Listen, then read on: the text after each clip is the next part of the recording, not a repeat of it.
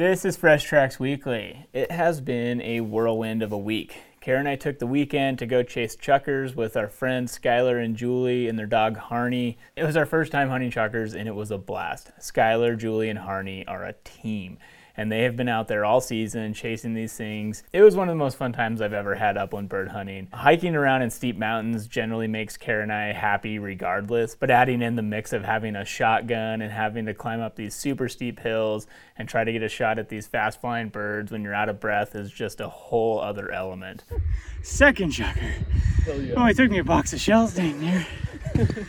Chukars are not native to North America, but they are now managed as a game species similar to ringneck pheasants. It is kind of funny how some non native species are tolerated or even encouraged to exist outside of their native range. Uh, this seems to be especially true with certain fish and bird species. Often I think it has something to do with how fun they are to chase or how tasty they are. But at least in the case of chukars, so far there hasn't been any negative impacts to native plants or wildlife. One of the concerns is that they would transport exotic seed species such as cheatgrass, but researchers looked into it and haven't found any evidence that it's a problem. It was interesting to see how much they like cheatgrass though. Skylar and Julie were saying how that's primarily what they're keying in on, especially this time of year as you get that winter green up. In North America, at least, cheatgrass is widely considered an invasive species that degrades habitat quality. But hey, at least the chukars are using it. Also, Skylar is quite the chef, and he whipped up some chukar pad thai, and it was amazing. So tasty. He gave us some other cool ideas on how we can cook them, primarily making sure that we don't overcook them. Anyway, chukar hunting is sweet. It's cool terrain, cool birds. We got to hang out with great friends. And really, Harney was the star of the week. She is a great bird dog. It was so fun to watch her work and, and point those birds. Yeah. Anyway, now let's see what Michael's up to. It's your boy, Michael P. Episode 27 of Fresh Tracks Weekly. Here we are back in the fishing corner working on some fishing content. Just to recap kind of the last week, on Friday I went ice fishing with one of my friends. He's been eager to get out and we went to a local pond, caught some little perch, on Saturday, I did a float with my girlfriend Cassie on the beautiful Missouri River here in Montana. And it was all right. You know, we caught a couple fish, a, small little brown. Cassie caught a nice rainbow trout. I swung up a, a pretty nice fish. Sunday, I went and fished, got skunked. And this week, I took my 15 footer out and broke it in the first like 10 minutes of uh, fishing it. So, uh, that's kind of it for the fishing corner. If you're getting out, like I said, same thing. Winter midge fishing, that's where it's at. Ice fishing, go out and do it. If you're in the southeast, I'm sure you can go out and catch some bass this time of year. Have fun, go fishing, and we'll see you next week here in the fishing corner. Back to you, Marcus. With that, we have a few news stories that we got to get into before our deeper dive on corner crossing. In Montana, three juvenile grizzly bears tested positive for highly pathogenic avian influenza, commonly referred to as bird flu. This occurred in three separate areas in the state, but all three bears were observed in a similar condition of being visibly sick the bears were euthanized due to their poor condition, and according to Montana Fish, Wildlife, and Parks, they likely got the virus from consuming infected birds. It does appear that newer strains of bird flu are more prevalent in wild birds, which has also made containment in domestic populations very difficult, as wild birds can easily travel between and make contact with these domestics. Uh, wild bird detections are currently just under 6,000, but the true numbers are likely way higher as anecdotal observations of thousands of waterfowl dying on lakes have been reported on across the United States. Domestic bird numbers have been affected to the tune of nearly 58 million. This has resulted in many poultry and egg producers eliminating their entire flocks. So, birds are by far the most affected species from this virus, but it has been noteworthy in the past when skunks and foxes were killed from it, along with several non fatal human cases. Now, with three grizzly bears that we know about becoming sick, there are likely way more predators that are also contracting the bird flu and will be affected by it. In Nebraska, a large poaching case involving dozens of hunters and hundreds of illegally taken animals has finally culminated with 39 convictions and hundreds of thousands of dollars in fines. One of the members of the outfit, Jacob Hueftle, was just released from prison after serving a 30 month sentence. Three other Hueftle family members were also sentenced to probation and fined. The people in the spotlight the most who were convicted are Josh and Sarah Bowmar, a celebrity couple who hunted at Hidden Hills Outfitters multiple times between 2015 and 2017. The couple entered a plea agreement and pled guilty to misdemeanor conspiracy to violate the Lacey Act. In exchange for the plea, the charges of illegal baiting, illegal transportation of wildlife, and hunting without permits were dropped. They were sentenced to three years of probation, 40 hours of community service, and to pay a total of $132,000 in fines, money judgment, and restitution, along with being restricted from hunting in Nebraska for those three years that they're on probation. The interesting thing that's being spun by the Bowmars attorney is the downplaying of the Lacey Act, comparing these infractions to that of a speeding ticket, saying that the federal law excessively punishes hunters for minor infractions a refresher on the Lacey Act it is the oldest federal wildlife law that deals with moving illegally taken wildlife across state lines or from federal land to another piece of land. When illegally taken wildlife is transported across those boundaries, it then becomes a federal crime. In the past, the Lacey Act was hugely successful in helping curb illegal killing of tons of wildlife during the market hunting era. What it did was give real repercussions for violating game laws, having a steep financial consequence for poaching and transporting wildlife. While commercial markets for game meat are no longer the driving motivation for poaching, the Lacey Act still accomplishes a similar goal present day of giving more teeth to these infractions. The Act also does not allow for ignorance of the law. If you unknowingly hunt with an illegal outfit, or even if you accept wild game from someone who violated the Lacey Act, you can still be prosecuted. In an Outdoor Life article, Christina Meister, a Fish Wildlife Service public affairs specialist, is quoted saying, quote, the most important aspect of the Lacey Act for hunters is to hunt responsibly and to know all the rules and regulations, end quote. We've talked about it in the past, these incredible migrations that mule deer make in Wyoming. The ongoing research and public outreach has been incredible from the Wyoming Migration Initiative, along with other agencies. The newest piece of media I've seen related to this is an interactive storytelling website created by USGS, and it does a great job of showing the extent of some of these migrations while detailing what has been done in the past and what needs to be done in the future to protect these corridors. I've said it before, but the media that has arisen out of this research and done on these migrations in western Wyoming is one of the best examples I've seen of scientists successfully communicating their research to the public. Hopefully, this can serve as a template for other wildlife researchers to tell their story. There is some solid research out there with management implications that can lead to healthier wildlife populations, but all too often this research is left in peer reviewed journal articles. And don't get me wrong, peer reviewed journal articles play a super important role in this, but without the public seeing and understanding the research, it's hard to apply it in wildlife management, especially when you often have publicly elected politicians making the decisions on wildlife and their habitat. Last November in Oregon, ballot measure 114 was approved, which will require firearm purchasers to obtain a permit from local law enforcement. They'll have to have a photo ID, fingerprints, a safety training, criminal background check, and a fee payment. The ballot measure also restricted magazines capable of holding more than 10 rounds of ammunition. There are now four combined federal lawsuits that are trying to stop the implementation of this ballot measure.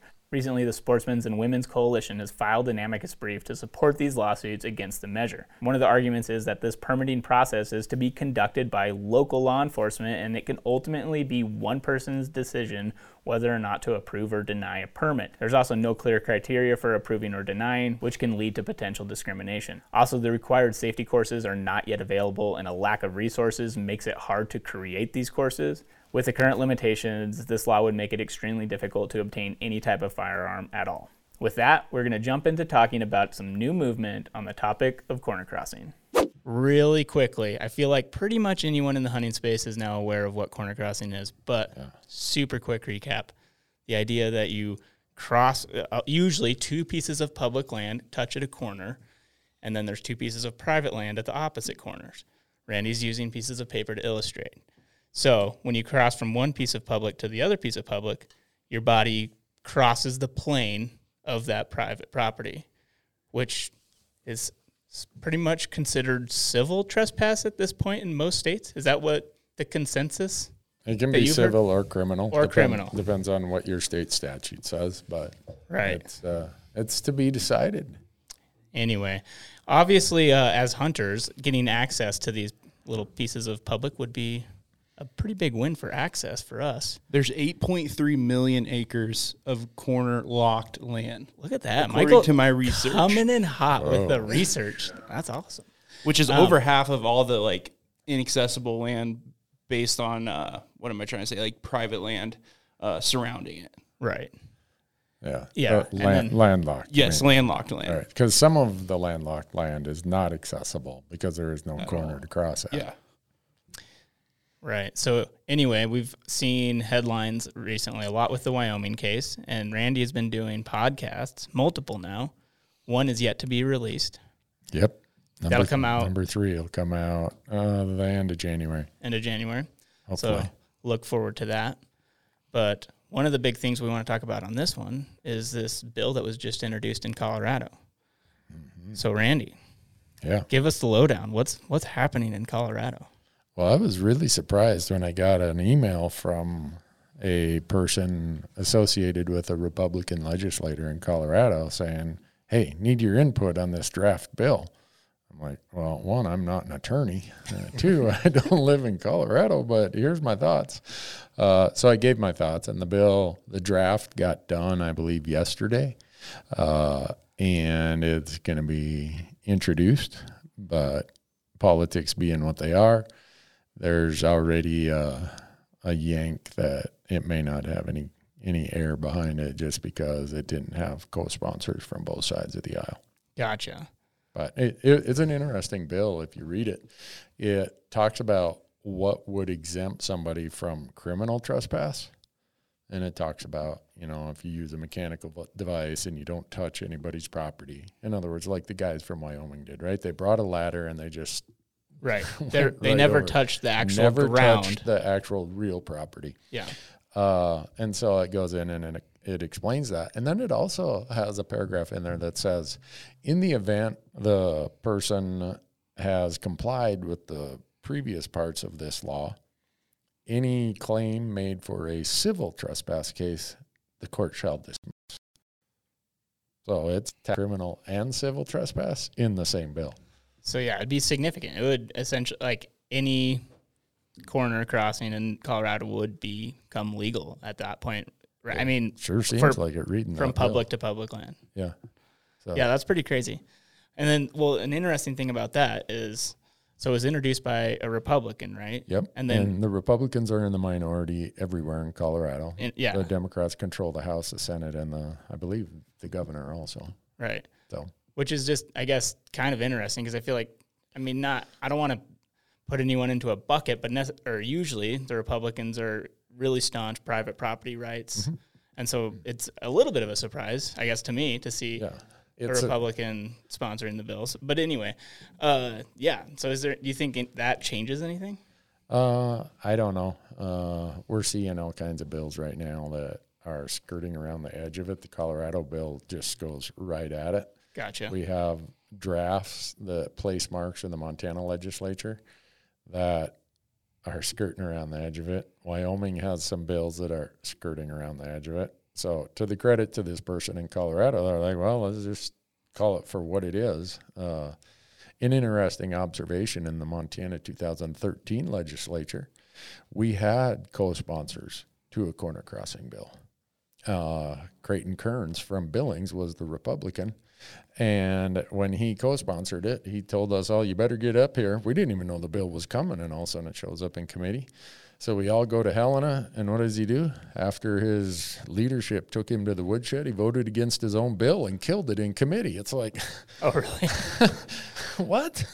so uh, that's that's just a crazy thing. It, it, until something passes, you really don't know what it's going to look like. It can be amended along the way. Can- so, but don't think that the Western state legislatures are just sitting idly Right. by.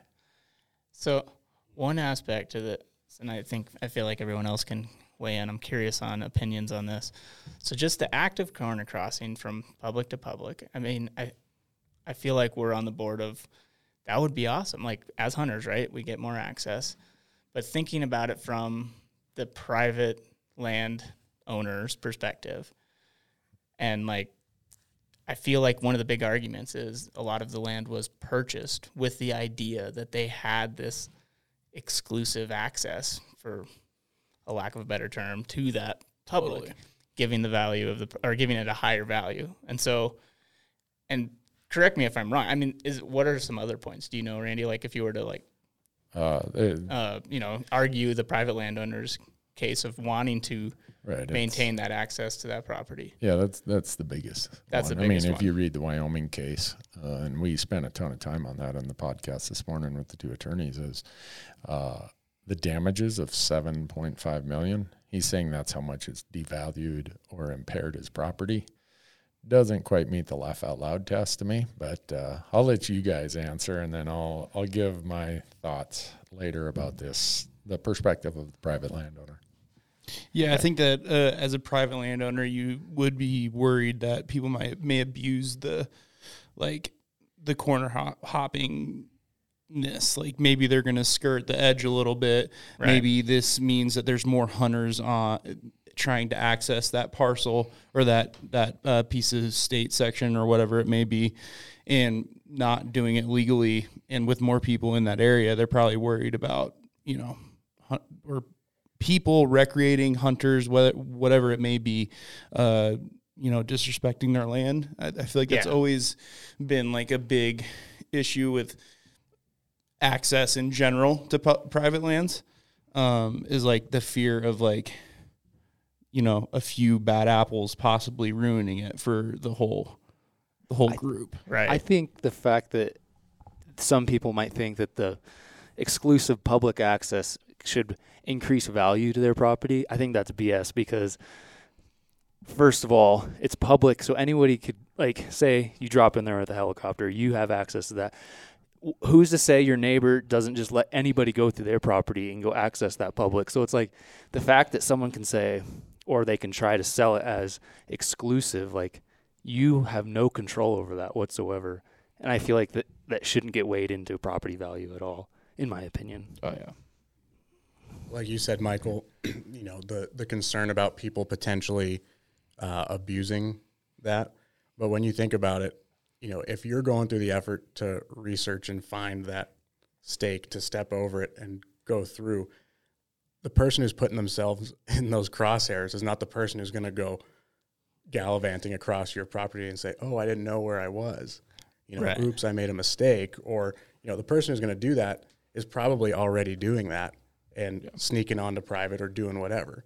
You know, I think it's kind of, you know, looking to shoot holes in this thing and looking for a bad guy oh, right. instead of like this actual threat to, you know, private property rights.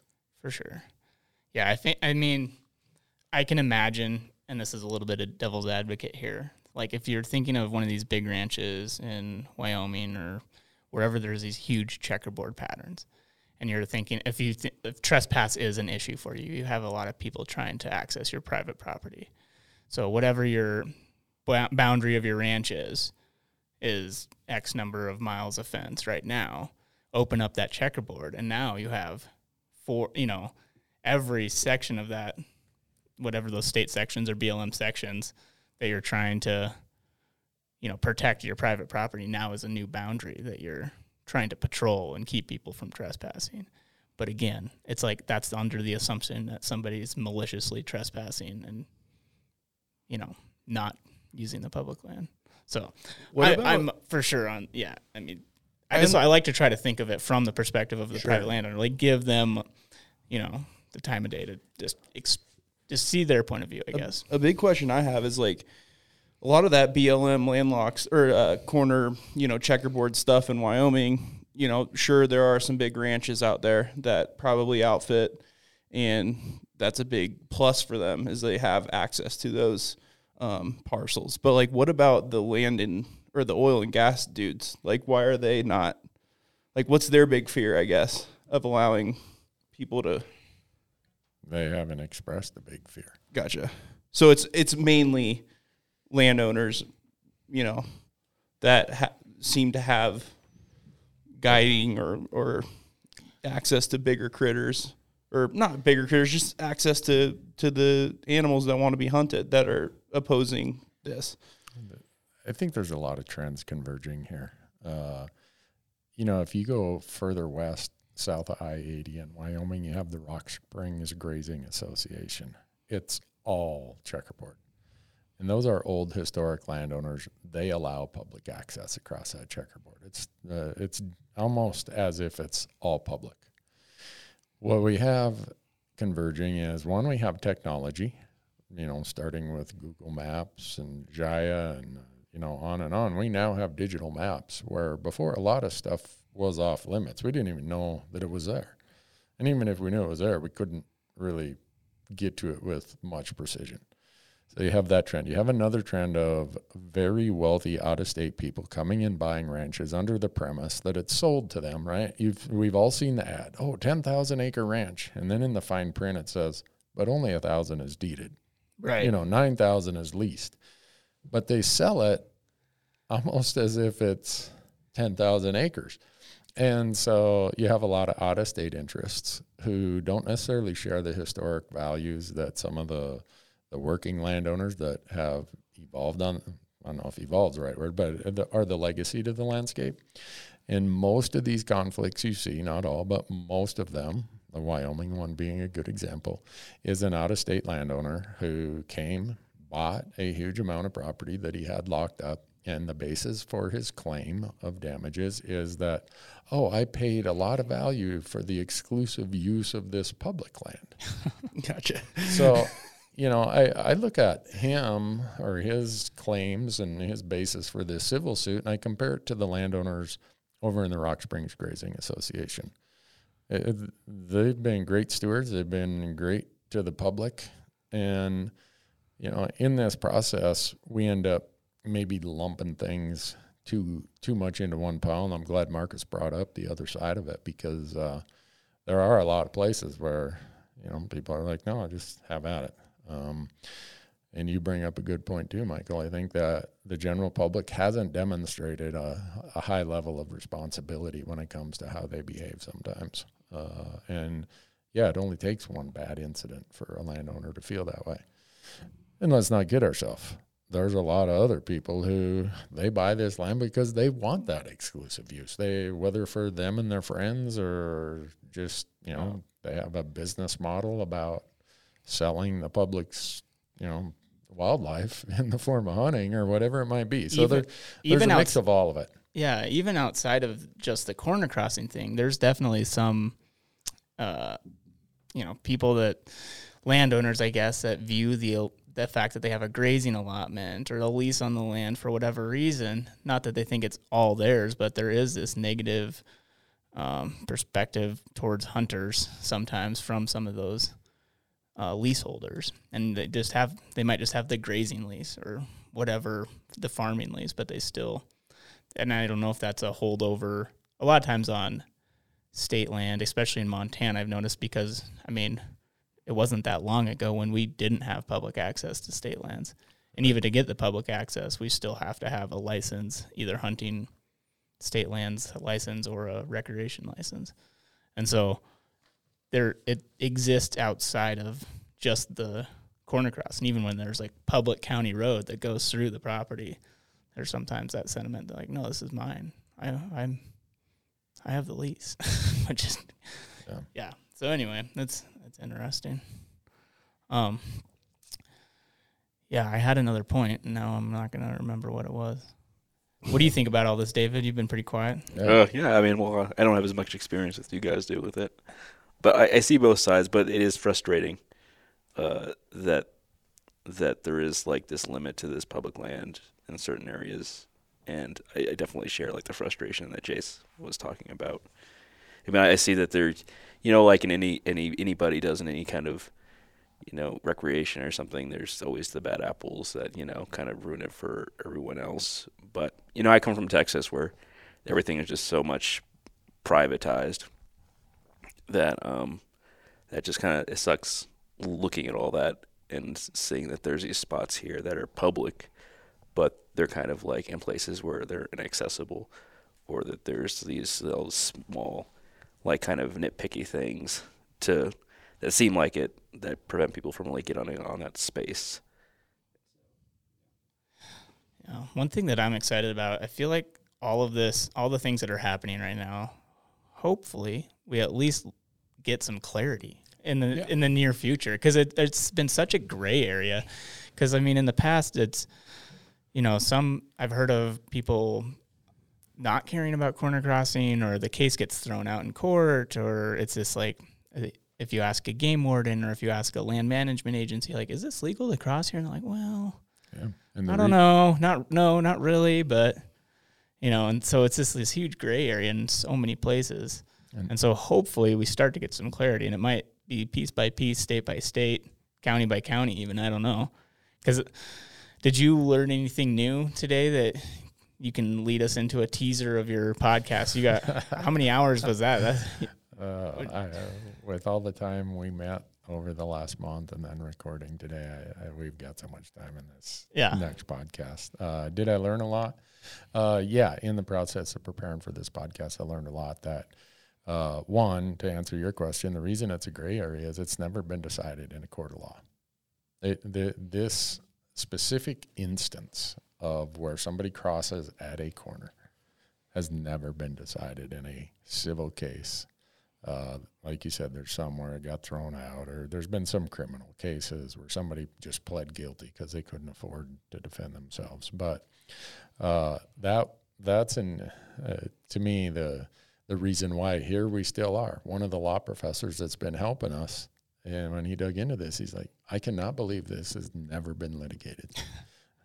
and so there's four attorneys uh, that are helping me, and none of them can find a case where this has ever been litigated. So that's why it is a gray area. You ask a game warden, they're like, well, I don't want to tell you. I'm not an attorney. Don't rely on me. Uh, the the other things that I learned is just how this process will unfold, how it will work, and to your point of clarity, I think that is going to be the biggest benefit that comes out of it. Uh, I think hunters need to prepare that the process as it works through. It is very possible that uh, a court could say, no, they have control over that airspace. And if that's the case, that's the case. But it's good to know that. right. But when you have such outlandish claims made by the landowner in this case, there's a reason all of the property rights groups and the the ag groups are telling him, "Would you just shut up and fold your tent? You're about ready to sink us here." So uh, it'll be interesting to see. The case should be it's on the court docket. Uh, should be heard in July. Hopefully solved in August. The other thing I did learn is that there's about a 99.9% chance it's going to get appealed no matter who wins or who loses. Gotcha. So it's not over till it's over, I suppose. But No. And I also learned more about precedent issues that we talk about in the podcast because so many people say, oh, if the hunters win this case, that sets a precedent. No, it doesn't because if you think about this case, the corner in question, it was almost like a big picket fence, metal picket fence put up at the corner with chains across it with locks. okay. So that's a different level of infringement under what's called the uh, Unlawful Enclosures Act. Okay. Most of the corners we're going to encounter don't even have a fence. They're just Yeah. a, a pin out there. Right. Or they're a legitimate grazing allotment fence where it's like, I got to keep my sheep or my cattle off four corners or whatever. Barbed wire fence. So the court may say in this case, hey, you're out of hand, Mr. Landowner. You can't do that. But that doesn't mean they're going to say the public owns the airspace. Gotcha. And so everyone is kind of jumping to this conclusion that, oh, if we win this case, that means everything. Well, no, it doesn't. It also means that for that district of Wyoming, it could apply. But there could be another district court judge that comes up with a different opinion. And Right. until it moves its way up the food chain of, of the appellate court or possibly U.S. Supreme Court, the uh, you know precedent value of a lot of this just is not what people want to make it out to be. Right. So we, we nerd out on that in the in the Well, no, that's podcast. what I think. That's what a lot of people are really curious about because, Mm-hmm. yeah, I think there is an assumption that, oh yeah, it's going to be legal or at least legal in all of Wyoming. And like you said, even even if it just gets that one district, that's still just one district in Wyoming where that decision was. Right. But And- and then like yeah, who knows what the actual there, there's a very good chance the court could say, look, you can't fence a corner like that. Because if, if you look at the pictures of his fence, it's not like he was doing anything other than keeping the public out. Well, that's a completely different facts and circumstance of an unmarked corner or a corner where it's legitimate fencing for cattle grazing. And those would be different facts and circumstances. So the, the ruling of this case would would probably not apply. So crazy. Well, I'm going to cut it off because we're at our 20 minutes, but Uh-oh. keep a, uh, an eye out for that podcast end of January. Yep. Uh-oh. Hunt Talk, Hunt Hear, Talk hear Radio. that, Paul? Now, now we gotta on my have it out by schedule. then. Yep, it's on my calendar. All right, thanks.